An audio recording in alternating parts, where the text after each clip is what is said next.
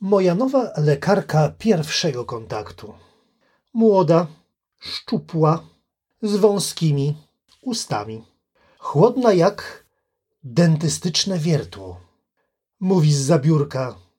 Jeszcze pana nie znam, ale jest pan w wieku szpitalnym, więc prędzej czy później coś znajdziemy. Blednę trumiennie, a z paszczy jej drukarki wypełza jęzor skierowań długi jak pogrzebowy kondukt.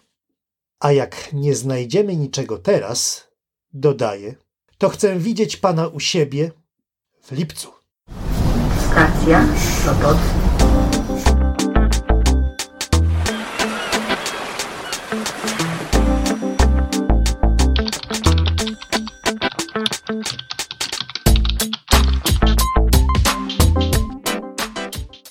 Nagrywam ten podcast dosyć wietrznym, nadmorskim popołudniem, kiedy taki gwałtowny wiatr uderza w okna mojej pracowni. 24 odcinek Nadmorza. Ja nazywam się Piotr Wiktor Lorkowski i witam wszystkich niezależnie od czasu, niezależnie od miejsca, kiedy będą chcieli mnie słuchać. Wiersz, który rozpoczął dzisiejszy odcinek, wiersz Ludwika Filipa Czecha, pochodzi z tomu Porządki. Tom ukazał się jesienią zeszłego roku nakładem wydawnictwa Bernardinum w Pelplinie. Ludwik Filip Czech. Rocznik 1959. Nie bez powodu o tym mówię, dlatego że bohater tego tomu po raz pierwszy w ogóle zdradza swój wiek. Tom Porządki to siódma jego książka. Wszystkie książki są ciekawe, wszystkie bardzo ciekawie i bardzo interesująco opowiadają o tych przypadkach i przypadłościach życia lirycznego bohatera, a muszę wam powiedzieć, że ten liryczny bohater, czy jakby powiedzieliby literaturoznawcy, podmiot jest postacią, jest osobowością bardzo, ale to bardzo ciekawą. O, słyszycie? E, teraz w moim salonie uderza e, stary, stary zegar. Może to się też na tym nagraniu zarejestrowało. No dobrze, ale wróćmy do Ludwika Filipa Czecha. Czym się jego najnowszy tom wyróżnia? A wyróżnia się tym, że jego postać poetycka, podmiot liryczny objawiał się czytelnikowi zazwyczaj jako porowo-leśny wędrownik albo jako taki ironiczny komentator przypadków, czy jak powiedziałem wcześniej, przypadłości życia w dużej blokowiskowej dzielnicy Gdańska. Ci, którzy mniej więcej topografię miasta znają, to domyślą się może albo wyczują, że to jest właśnie Przymorze, jedna z północnych dzielnic Gdańska w okolicach Oliwy. Odróżnia się ona, czy wyróżnia się pośród innych dzielnic tym, że jest to dzielnica rzeczywiście mocno tutaj zabudowana blokami. Ale wróćmy do samego bohatera lirycznego tych wierszy. E, z początku jeszcze właściwie nic nie zapowiada takiej ciemnej czy cienistej tonacji tego tomu.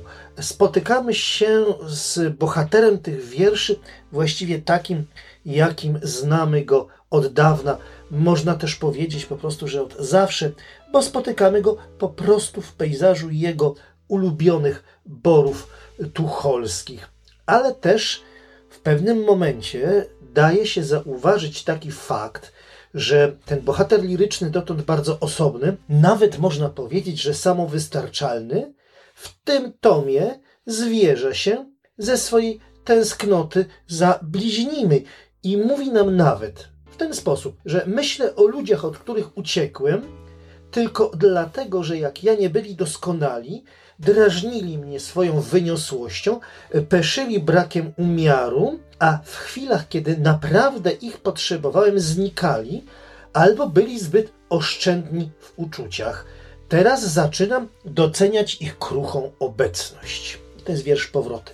Oho, myślę sobie, czyżby Ludwik Filip Czech zaczął się uspołeczniać? No, mimo wszystko nie wyciągałbym tak daleko idących wniosków, ale co jest bardzo ciekawe i co warto podkreślić, że jedne z najmocniejszych w tym zbiorze tekstów akcentują właśnie międzyludzkie relacje, międzyludzkie interakcje. Najwidoczniej coś się tutaj w poezji Czecha przesunęło w stronę potrzeb interpersonalnych, w stronę takiej potrzeby nawet niewerbalnego porozumienia czy porozumiewania się, w stronę tej najprostszej akceptacji dla istnienia poetyckiego ja, choćby nawet to ja było jak, jak najmniej udane, czy w ogóle mało udane. To widać tutaj dosyć niską samoocenę i złe o sobie myślenie. Y, niemniej to obcowanie z innymi ludźmi ma swój rewers. Zdarza się poezji tej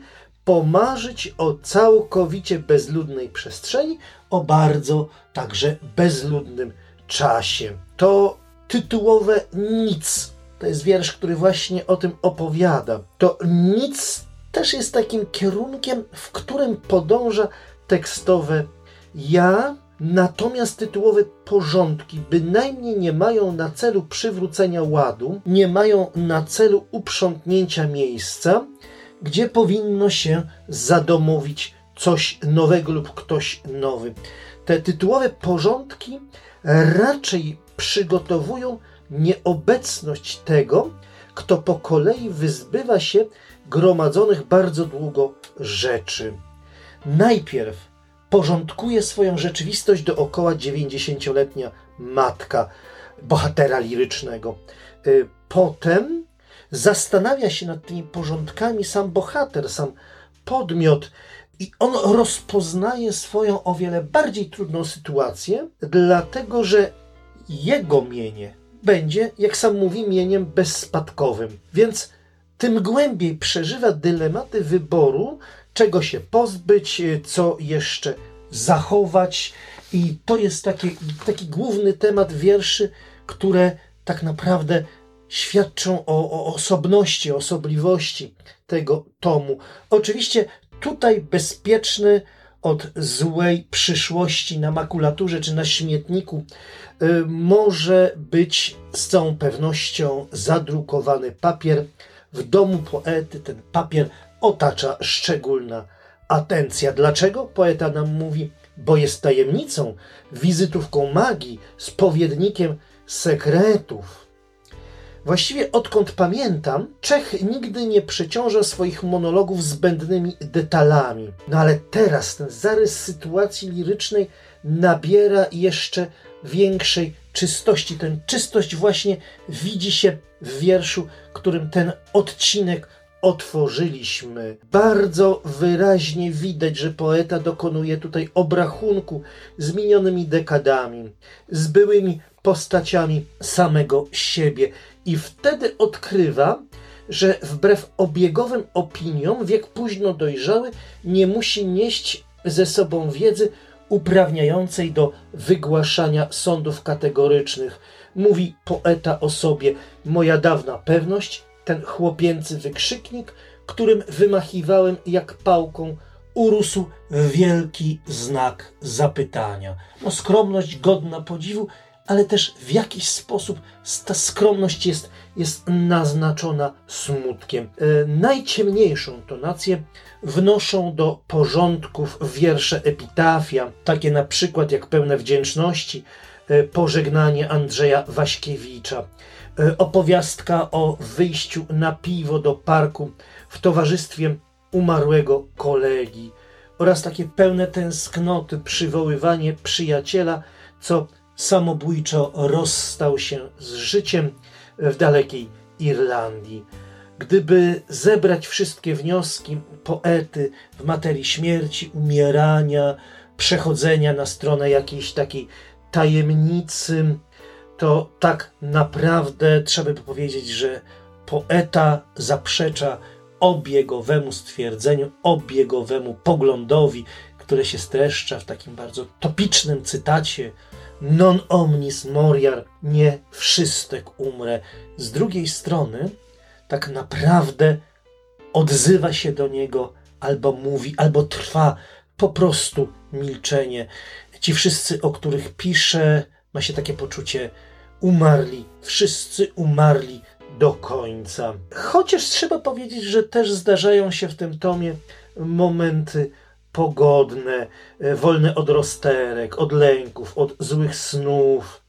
Takie chwile pogodzenia, kiedy poeta, zawieszając spór pomiędzy uczuciami i rozumem, godzi się z własną kondycją. Wtedy mówi: Między dniem narodzin i śmierci rozwiesiłem hamak. To jeden z przyjemniejszych, milszych, spokojniejszych wierszy w tym tomie, a nosi on tytuł Lubię. Bardzo fajny tytuł, prawda? W każdym razie, gdybyśmy odsyłali autora na emeryturę, to byłby pomysł tak samo nieszczęśliwy, tak samo niewczesny, jak aplikowanie poecie łatwych pocieszeń. Jeśli ten tom trafi w Wasze ręce, czytajcie go, przyjrzyjcie się, bo Ludwik Filip Czech to wciąż jedno z ciekawszych nazwisk poetyckich wybrzeża.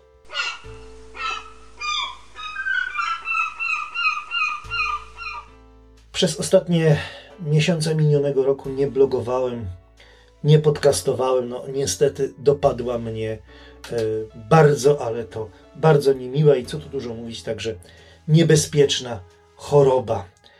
Trochę w tym moim nieprzyjemnym stanie pocieszali mnie wydawcy, pocieszali mnie autorzy i trzeba tutaj powiedzieć o ciekawym tomie, który otrzymałem pocztą, o tomie Marcina Królikowskiego Nieludzka ręka, tom podebiutancki. E, gdybyście byli zainteresowani, to debiut e, tego warszawskiego poety omawiałem również dla Toposu. Pamiętał o mnie Klub Integracji Twórczych z brzegu.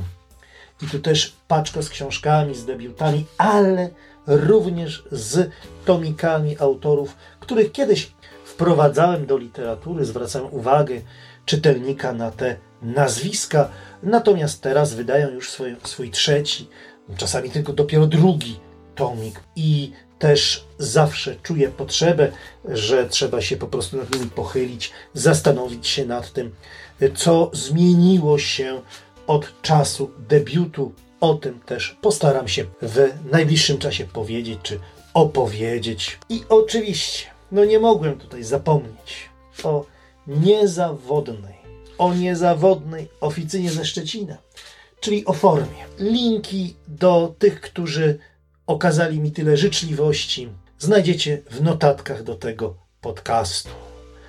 Kochani, czasami mam poczucie, że mówienie o literaturze, także że pisanie e, dzieła literackiego, pisanie wiersza to swego rodzaju komunikacja rozbitka ze światem przy pomocy takiej poczty wrzucanej do butelki, listu wrzucanego do butelki. I kiedy się patrzy na literaturę, na tę komunikację właśnie między pisarzem a czytelnikiem, to przychodzi na myśl taka metafora Czesława Miłosza życie na wyspach. Poniekąd jesteśmy takimi rozbitkami, który, z których każdy na swojej wyspie coś pisze, coś wkłada do butelki, wrzuca na los szczęścia do tej wielkiej fali, tą falą i tym morzem tak naprawdę jest świat, tym morzem jest nawet internet w gruncie rzeczy, chociaż tutaj próbujemy jakoś się skomunikować. Marzy mi się. Tak naprawdę bardzo mi się marzy, żebyście zechcieli czasami na to, co mówię, zareagować, żebyście się chcieli ze mną skomunikować, żebyście zechcieli mi przesłać swoje uwagi. Niech to nawet będą uwagi krytyczne, bo pomogą mi w doskonaleniu tego, co o literaturze piszę, doskonaleniu tego, e, co o literaturze mówię. Jest to z jednej strony wielki obowiązek, z drugiej strony e, tak naprawdę też wielka przyjemność czy powołanie życiowe, bo jak pewnie niektórzy wiedzą, wierszy piszę mało, ale o literaturze, o wierszach piszę sporo, piszę po prostu bardzo dużo i chciałbym czasami napisać o książkach, o gustach tych, którzy mnie czytają, czy którzy zechcą się ze mną skomunikować, zechcą się ze mną skontaktować. Bo moja filozofia mówienia o wierszach, czy pisania o wierszach po prostu jest taka, że piszących wierszy jest dużo, ale czytających wierszy coraz mniej. I dlatego czuję potrzebę dzielenia się nie tylko wrażeniami, ale i przemyśleniami, czy to w formie blogu, czy to w formie podcastu, czy to w formie drukowanej recenzji. Mili moi, dziękuję za wysłuchanie tego podcastu. Mówił do Was Piotr Wiktor Lorkowski z Sopotu, z własnej pracowni, troszkę stęskniony za każdym dobrym wierszem, za każdą dobrą stroną poetycką, za każdą dobrą książką poetycką. Jeśli chcecie, napiszcie do mnie. Można to zrobić bardzo prosto przy pomocy poczty elektronicznej. Mój adres to lorkowski, tak jak się nazywam, małpka.wp.pl. Ściskam Wam dłonie. Do usłyszenia.